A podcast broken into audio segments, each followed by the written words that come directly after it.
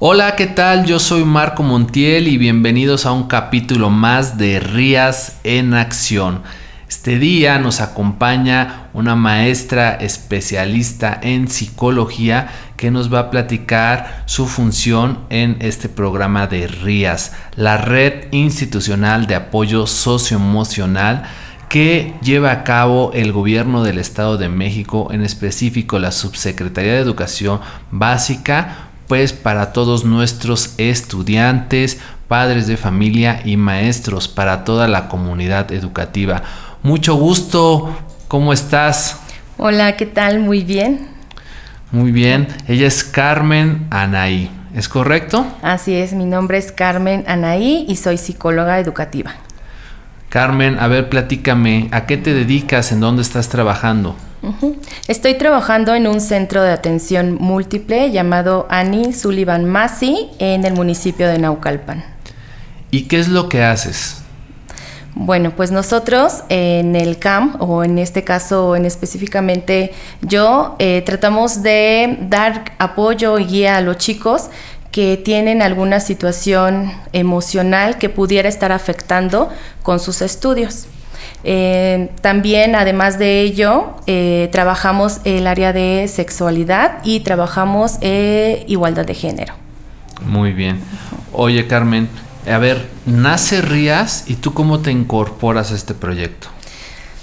Mm, yo me incorporo a través de la comunidad de aprendizaje estatal.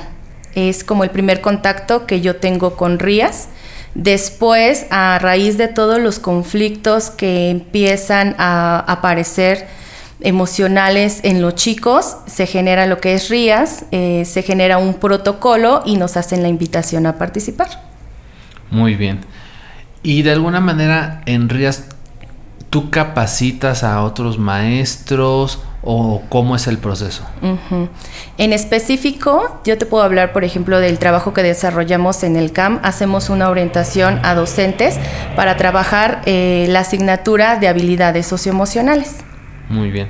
Hay una asignatura de habilidades socioemocionales. Así es. y, en qué consta esta, esta asignatura, Carmen?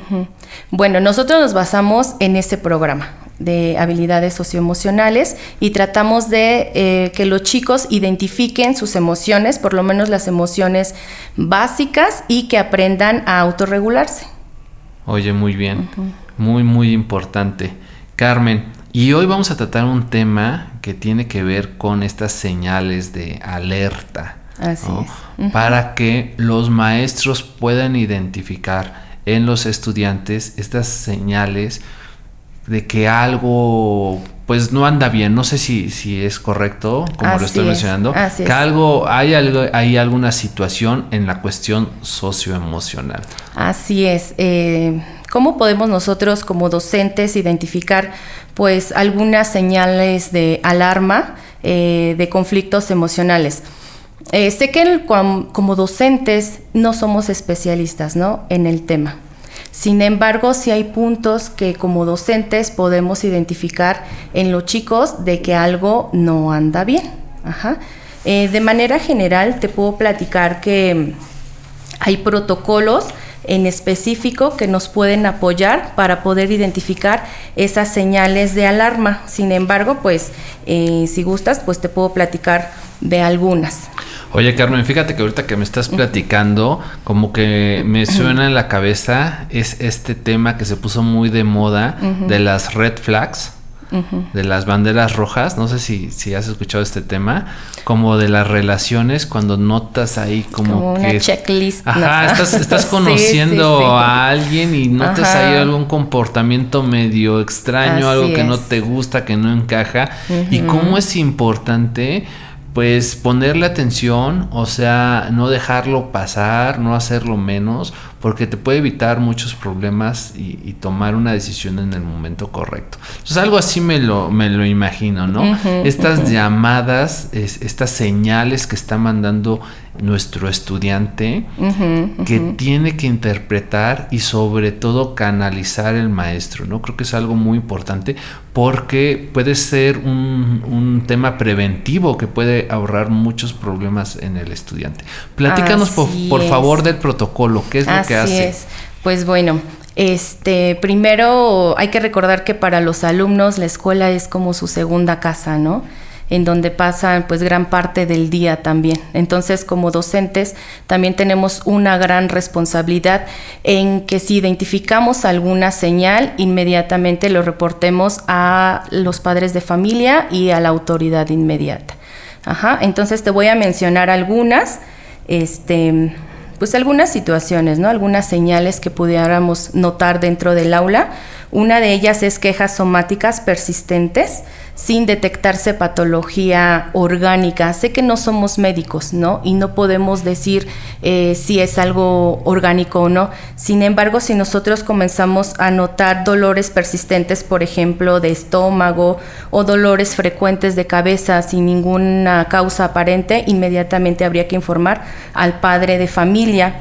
Algún tipo de tristeza que muestre pérdida de ilusión, o irritabilidad o miedos y preocupaciones desproporcionadas o que muestre algún rasgo de ansiedad o de nerviosismo pero que sea bastante intenso. Eh, que empiece a mostrar un, aislamiento de sus compañeros, em, algún trastorno de conducta, ya sea que sea demasiado impulsivo o que se muestre oposicionista o un comportamiento destructivo o bastante violento y más cuando se tiene como referencia que el chico no actuaba de esta manera. Ajá.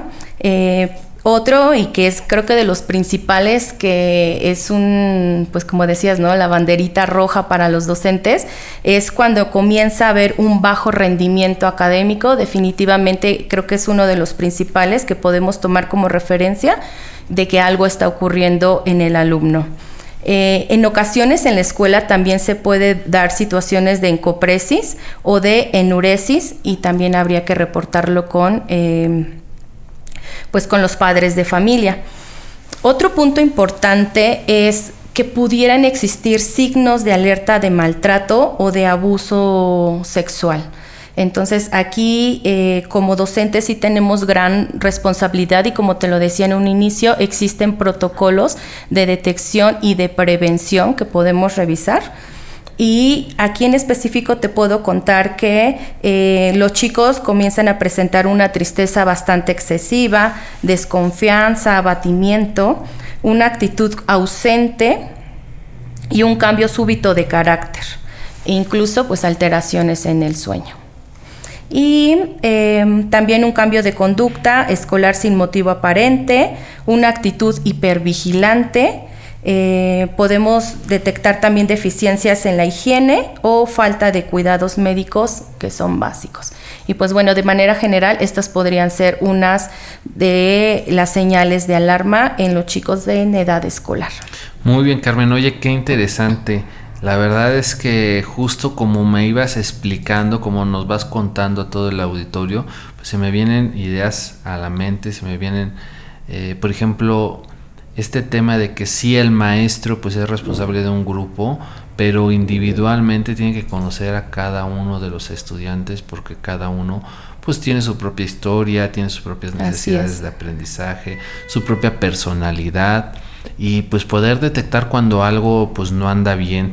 También a través de redes sociales hemos, nos ha llegado esta información, hemos visto este contenido donde los estudiantes de alguna forma a través de, de un dibujo pueden estar haciendo señales de, alerta, ¿no? Inclusive de, auxilio de que algo no está pasando o algo no anda bien en sus hogares, ¿no? Claro que sí, pero en ese sentido hay que tener mucho cuidado. Si el docente tiene em, pues los conocimientos para poder hacer la interpretación del dibujo, este pues bueno, podría comentarlo o no interpretarlo, simplemente pasar la información al padre de familia del dibujo, ¿no? De lo que el chico está plasmando. Sin embargo, sí hay que tener mucho cuidado porque como te decía, sí se requiere capacitación para poder hacer una interpretación de ello. Sí, pero a lo mejor puede ser un indicio que acompañado de, estas señales que tú nos estás poniendo muy claras, eh, pues pueda, pueda darnos información.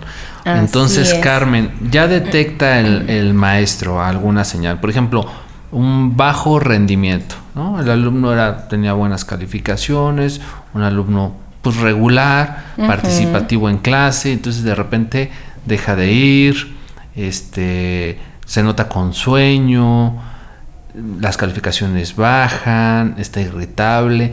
¿Qué hace el maestro?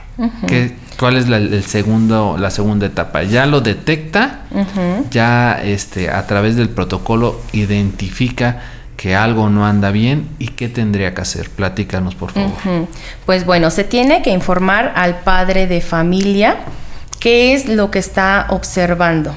Si dentro de la institución cuentan con el servicio de USAER, el servicio de USAER pues tiene su propio eh, plan a seguir y serán quienes eh, darán apoyo en este sentido. Sin embargo, si no es así, eh, se tendrá que buscar el apoyo externo, por ejemplo, buscar ayuda psicológica para que puedan detectar y saber qué es lo que está ocurriendo con el chico. Ajá.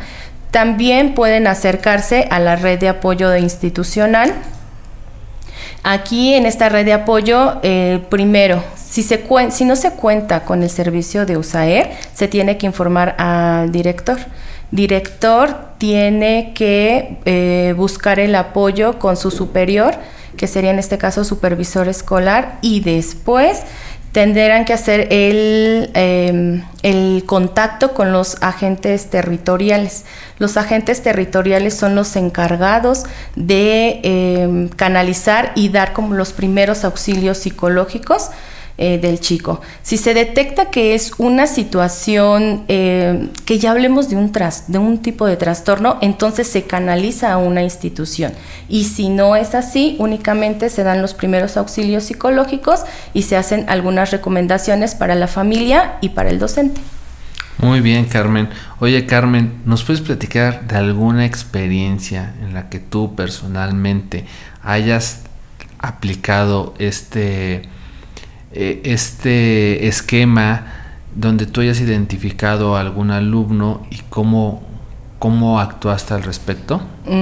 Sí, mira, te comentaba que yo estoy en un centro de atención múltiple, entonces, pues prácticamente pues estoy de base en la escuela. Ajá. Sí hemos tenido situaciones en donde se ha detectado y qué es lo que se hace.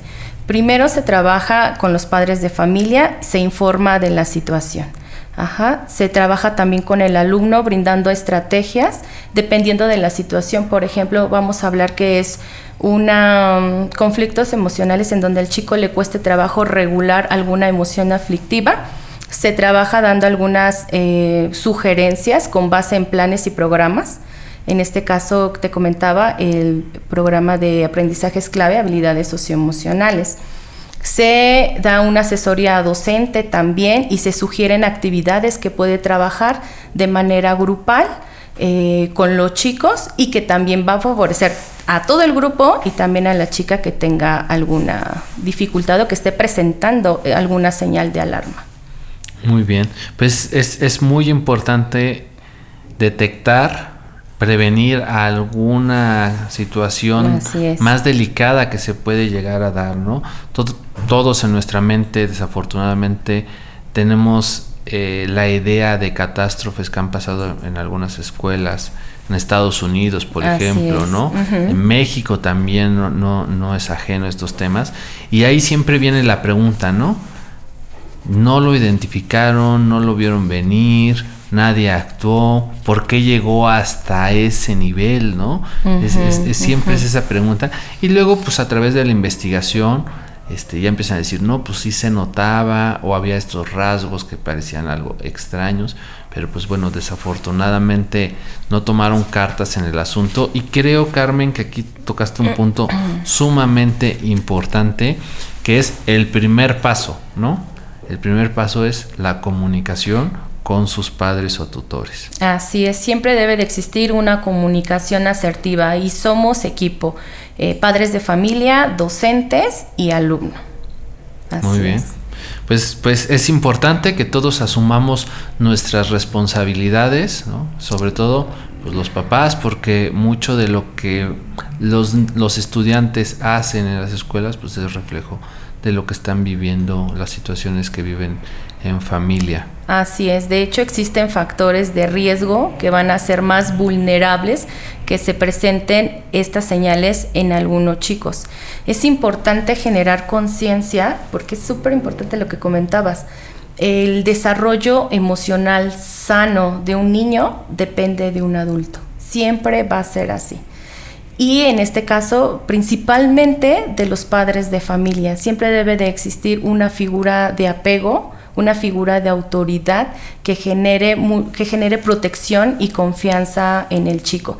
Si los chicos tienen esto en casa, el desarrollo emocional va a ser sano.